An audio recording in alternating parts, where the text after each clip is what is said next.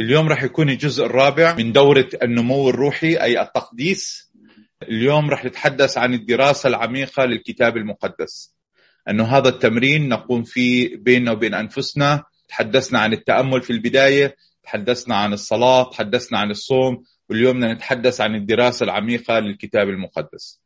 زي ما أنتم عارفين الغرض من هاي الدورة والغرض من مسيحيتنا والغرض من وجودنا على الأرض آه، رغم حصولنا على مغفرة الخطايا وسكن الروح القدس هو أن ننمو ونكون سفراء لإلهنا على هذه الأرض.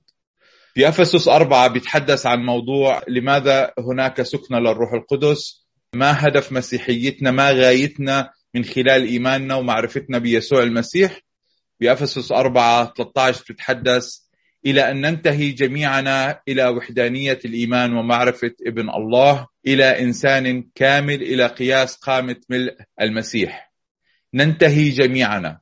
يعني المحطة الأخيرة الهدف الغاية اللي بنسعى له اللي بنتعب له اللي بنساويه في حياتنا كمسيحيين هو أنه فعلا نتوحد من خلال الإيمان ومعرفة ابن الله وأن نصبح ونتغير وننمو حتى نصبح مثل أخونا البكر يسوع المسيح إلى قياس قامة ملء المسيح. عشان هيك جزء من هاي التمارين الروحية حتى نحقق هدف. الهدف هو أن نصبح مثل يسوع نمثل يسوع على الأرض. عشان هيك تحدثنا أن هناك تمارين كثيرة يقدمها الكتاب المقدس حتى ننمو ونتقدس نصبح قديسين كما أبونا السماوي قدوس ومن ضمنها الدراسة العميقة للكتاب المقدس. واليوم رح نتحدث عن الفرق ما بين قراءة الإنجيل وما بين الدراسة العميقة لكلمة الله. في روميا 12 2 كمان بيعبر عن فكرة النمو وتغيير الذهن والتجديد والتحول حتى نصبح مثل يسوع المسيح العدد واحد واثنين. فأطلب إليكم أيها الإخوة برأفة الله أن تقدموا أجسادكم ذبيحة حية مقدسة مرضية عند الله عبادتكم العقلية. لا تشاكلوا هذا الدهر. بل تغيروا عن شكلكم بتجديد أذهانكم لتختبروا لتختبروا ما هي إرادة الله الصالحة المرضية الكاملة. هنا بتحدث أنه الله أعطانا كل ما نحتاج إليه حتى نقدم أجسادنا كذبيحة حية. إيش بيعني لك هذا الشيء؟ أنك تقدم جسدك كذبيحة حية مقدسة مرضية عند الله. بالعهد القديم كانوا يقدموا ذبائح. كانوا يختاروا ذبيحة بلا عيب حتى تندبح حتى تقدم حتى تحترق من أجل إظهار ندمهم توبتهم جديتهم بأنه فعلا يسلكوا على حسب إرادة الله وناموسه وشريعته. هون بقول أنه إحنا كمسيحيين العهد الجديد أنه مطلوب منا أنه نقدم أجسادنا. أولا نؤمن ونقتنع بأن أجسادنا ليست ملكنا ولكن هي ملك لله. وهي يجب أن نحافظ عليها. إحنا تم ائتماننا على أجسادنا على أرواحنا على عقولنا على مواردنا. هي أمانة يجب أن نكون أمينين فيها ونقدمها ذبيحة حية مقدسة مرضية عند الله. طب كيف رح نقدر نوصل إلى هذا الحد إلى هذه القناعة إلى هذه الإيمان إلى هذه الغيرة إلى هذه التضحية؟ كيف بإمكاننا نصل إلى هذه العبادة العقلية؟ بقول لا تشاكلوا هذا الدهر. أولا لازم نقتنع أنه إحنا غير عن الناس اللي حولنا. غير عن العالم. ما نسمح للعالم أن يشتتنا. شهوة العين وشهوة الجسد وتعظم المعيشة. ما نسمح لهذا الدهر وقوانينه وأولوياته أن تؤثر علينا. لا تشاكلوا هذا الدهر. هذا أمر كتابي. بل تغيروا. يجب أن نسعى للتغيير للنمو النمو الروحي. أنه نتقدس. اللي هو هدف دراستنا هدف مسيحيتنا. تغيروا عن شكلكم بتجديد أذهانكم. كيف تحصل على هذا التجديد الذهني؟ هذا هو السؤال. اليوم التمارين بتحدث عن الدراسة العميقة للكتاب المقدس. أنه هاي إحدى التمارين اللي بتساعدنا على تجديد الذهن حتى نختبر ما هي إرادة الله. يعني الله يريد أن نشعر نحس فيه نختبره أنه فعلا نعيش بحياة معه. في هذه الغربة اللي إحنا بنعيش فيها في هذه الحياة في هذه الحياة المؤقتة في هذا الجسد المؤقت في هذه الغربة المؤقتة أنه نختبر إرادته في حياتنا اللي هي صالحة وكاملة ومرضية. عشان هيك هدف من الدراسة أنه نحث ونظهر ونبين أهمية الدراسة العميقة للكتاب المقدس وليس فقط مجرد قراءة الإنجيل. كثير منا بيقول أنه لازم نقرأ الإنجيل هي جزء من خلوتنا الشخصية هي جزء من واجباتنا الدينية كمسيحيين. بس هي بتختلف القراءة اليومية السطحية السريعة عن دراسة الكتاب المقدس بشكل عميق. مرات كثير بنقرأ الإنجيل بشكل سريع بنبحث عن رسالة تشجيعية ليومنا. إنه يومنا إنه يبدأ بطريقة كويسة بمشجعة بفرح. أنه نطلع على أشغالنا على أعمالنا وإحنا متشجعين. مرات بنلجأ بنقول أنه إيش جرعة اليوم حتى يكون عندي طاقة إيجابية ليومي. أو مرات كثير بنقرأ الإنجيل حتى نعد مشاركة روحية. أنه عندك وعظة عندك تأمل عندك درس عندك كسر خبز عندك لقاء مع أخ أو أخت. بتحاول أنه توصل رسالة روحية تكون الحديث روحي بتحضر حتى تشارك الآخرين. بشيء من الكتاب المقدس. ما بنتحدث عن القراءة البحث لإثبات رأي شخصي. مرات كثير بكون عندنا آراء أو إيمان شخصي وبنحاول ندور على آيات اللي تدعم هذا الرأي في جدال أو نقاش مع الآخرين. الدافع والقلب خلف قراءة الإنجيل هنا بيكون أنه لإثبات الرأي الشخصي. مرات كثيرة نلجأ لقراءة الإنجيل حتى نزيد معرفتنا. نعبي دماغنا. نفهم الجغرافيا والتاريخ والمجتمع حتى إذا صار في نقاش نظهر للناس أنه إحنا عندنا معلومات كتابية. كل هاي رغم أنه في كثير من جوانبها إيجابي ولكن الدرس مش عن هاي المواضيع. الدرس هو أنه كيف إحنا فعلا نتمرن روحيا للنمو من خلال الدراسة العميقة بالكتاب المقدس حتى نقدر فعلا ننمو ونتغير ونتجدد من الداخل حتى نمجد الله بحياتنا الشخصية ونكون سفراء في مجتمعنا. إحنا بدنا حياتنا المسيحية ما تكون معتمدة على مشاعر إيجابية أو اختبارات شخصية ولكن فعلا عن فهم وإدراك ورغبة حقيقية قلبية بطاعة الله وتقديم الجسد كذبيحة حية مرضية عنده. حتى نختبر نختبر الله نختبر حياة روحية نختبر هذه الشركة نختبر وجود قوة الروح القدس في حياتنا. عشان هيك إحنا محتاجين الله. بس يجب أن تتشكل عندنا هاي الرغبة بأنه فعلا بدنا نمجد الله في حياتنا. واحدى التمارين المتاحة هي الدراسة العميقة للكتاب المقدس. الطاعة تسبق الفهم والحرية.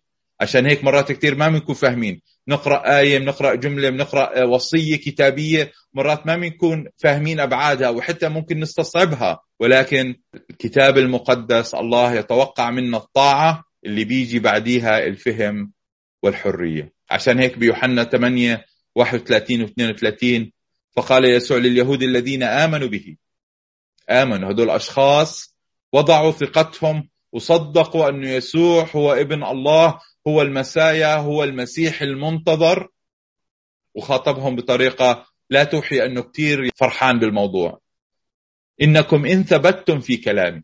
يعني حلو أنكم آمنين حلو أنكم وضعتوا ثقتكم فيه وصدقتوا أني أنا هو المسيح المنتظر ولكن يتوقع منا الطاعة والثبات. إنكم إن ثبتتم في كلامي فبالحقيقة تكونون تلاميذي تعرفون الحق والحق يحرركم. الثبات الطاعة يجب أن يكون نقطة البداية بالنسبة لنا. أنه نقرأ الإنجيل في وصايا يجب أن نطيعها. هاي بتبين أنه إحنا فعلا تلاميذ. تلاميذ أنه نتبع المعلم منطيع المعلم نسلك خلف يسوع المسيح بنحاول نتمثل فيه. وهون بنعرف الحق. يعني المعرفة الحق بعد الطاعة بصير عندك فهم وإدراك ذهني وهاي بتولد الحرية. والحق يحرركم. بصير أحرار بيسوع المسيح الحرية بالمسيح. أنه فعلا هاي هي المصدر أنه إحنا لا يحكم علينا أحد أنه فعلا سالكين على حسب إرادة الله ومقتنعين وواثقين من أنفسنا وعايشين حياة كلها امتلاء وثقة وإيمان. هاي بتنبع من الطاعة معرفة الحق ثم الحرية. دراسة الكتاب المقدس بشكل مركز للتدقيق بمعاني الكتاب المقدس مهم جدا. التكرار مهم لأنه مرات كثير ما بنكون فاهمين شيء. بس إذا قرأناه أكثر من مرة ممكن في يوم من الأيام أنه الله يفتح أذهاننا الله يفتح قلوبنا ويساعدنا حتى ندرك معنى هذه الكلمات عشان هيك رح نتحدث أنه لماذا يجب دراسة الكتاب المقدس بعمق؟ بيساعدنا مش بس نفهم إرادة الله لحياتنا ولكن أيضا بيساعدنا بتعاملاتنا الإنسانية مع الآخرين. كيف ندرس؟ كيف نتمرن بهذا التمرين الروحي؟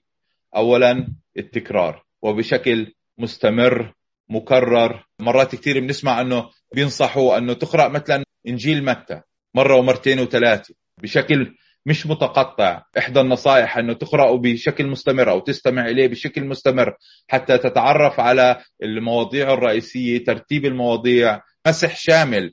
لهذا الكتاب. بتثنية 11 عبر عن هاي الفكرة بعدد 18 إلى 20 فضعوا كلماتي هذه على قلوبكم ونفوسكم. اربطوها علامة على أيديكم لتكن عصائب بين عيونكم. علموها أولادكم. متكلمين بها حين تجلسون في بيوتكم. حين تمشون في الطريق. حين تنامون. حين تقومون. اكتبوها على قوائم أبواب بيوتكم على ابوابكم الفكرة هون أنه نضع كلمة الله في قلوبنا ونفوسنا.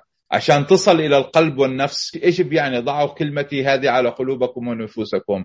أن تكون شيء بنحبه بنتامل فيه بنتذكره بنشتاق له في عنا شغف لإله داخل نفوسنا. كيف؟ من خلال أنه أنه نعلمها نتكلم فيها. في كل مكان. نحكيها لأولادنا. مرات كثيرة ممكن إذا حكيتها لشخص تاني ممكن يزهق منك قد ما بتكرر. ولكن لما تحكيها مع أولادك بطيع وبيسمع. تحكيها بشكل متكرر. حين تمشي في الطريق حينما تنام تقوم. إنه حتى على أبوابك أول ما تدخل البيت أول ما تطلع من البيت لازم تشوفها. فكرة التكرار فكرة إنه فعلا تكون شيء على قلبنا على ذهننا.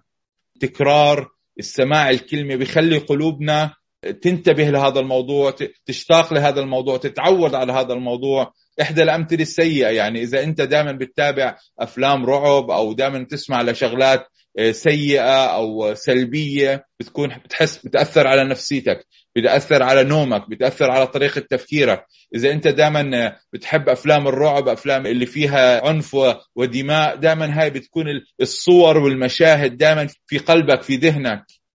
عشان هيك وجود كلمة الله المتكررة في قلوبنا وفي أذهاننا بيساعدنا إنه فعلا دائما نكون ملتفتين لإرادة الله لحياتنا نكون حساسين لأنه نسمع صوته. عشان هيك بتعاملاتنا اليومية كمسيحيين في فيليبي أربعة من ستة إلى تسعة بقول رغم حياتك وهموم الحياة رغم الشهوات الموجودة حولك لا تهتموا بشيء. رغم المشاكل النصيحة العامة اللي بوجهها كاتب رسالة إلى فيليبي بولس الرسول بقول لا تهتموا بشيء ما تهتم ما تقلق ما يكون في عندك انكزايتي هذا التوتر بل في كل شيء بالصلاة والدعاء مع الشكر في كل شيء بالصلاة والدعاء مع الشكر. إيش علاقة هذا الموضوع بقراءة الكتاب المقدس ودراسته بعمق؟ خلينا نكمل. لتعلم طلباتكم لدى الله وسلام الله الذي يفوق كل عقل يحفظ قلوبكم وأفكاركم في المسيح يسوع. سلام الله الذي يفوق كل عقل كل فكر يحفظ قلبك وفكرك في المسيح. طب كيف؟ أخيرا أيها الإخوة كل ما هو حق كل ما هو جليل كل ما هو عادل كل ما هو طاهر كل ما هو مصر كل ما صيته حسن. إن كانت فضيلة إن كان مدح ففي هذه افتكروا. وما تعلمتموه وتسلمتموه وسمعتموه ورأيتموه في فهذا افعلوا وإله السلام يكون معكم. فكرة التكرار كل ما هو حق كل ما هو جليل كل ما هو عادل كل ما هو طاهر كل ما هو وصية حسنة فضيلة مدح ففي هذه افتكروا. دائما لازم يكون جزء من أفكارنا. في نفس الوقت هذا بيساعدنا على أنه نفعل أنه اللي تعلمته اللي سمعته اللي فهمته اللي رأيته اللي شاهدته اللي دققت فيه بيساعدك أنك تفعله. وإله السلام يكون معكم. كل هاي بقوة الروح القدس بوجود سلام الله في داخلنا بيساعدنا أنه نعيش حياة مسيحية. التكرار بيوجه العقل وبينظم الأفكار. حتى دائما يكون طريقة تفكيرنا قلوبنا أذهاننا عقولنا دائما على كلمة الله وإرادة الله. زي ما قلت في أمثلة سلبية كثير البرامج التلفزيونية الأخبار الأفلام الشرسة اللي فيها عنف اللي فيها رذيلة اللي فيها دماء راح تأثر على طريقة تفكيرك.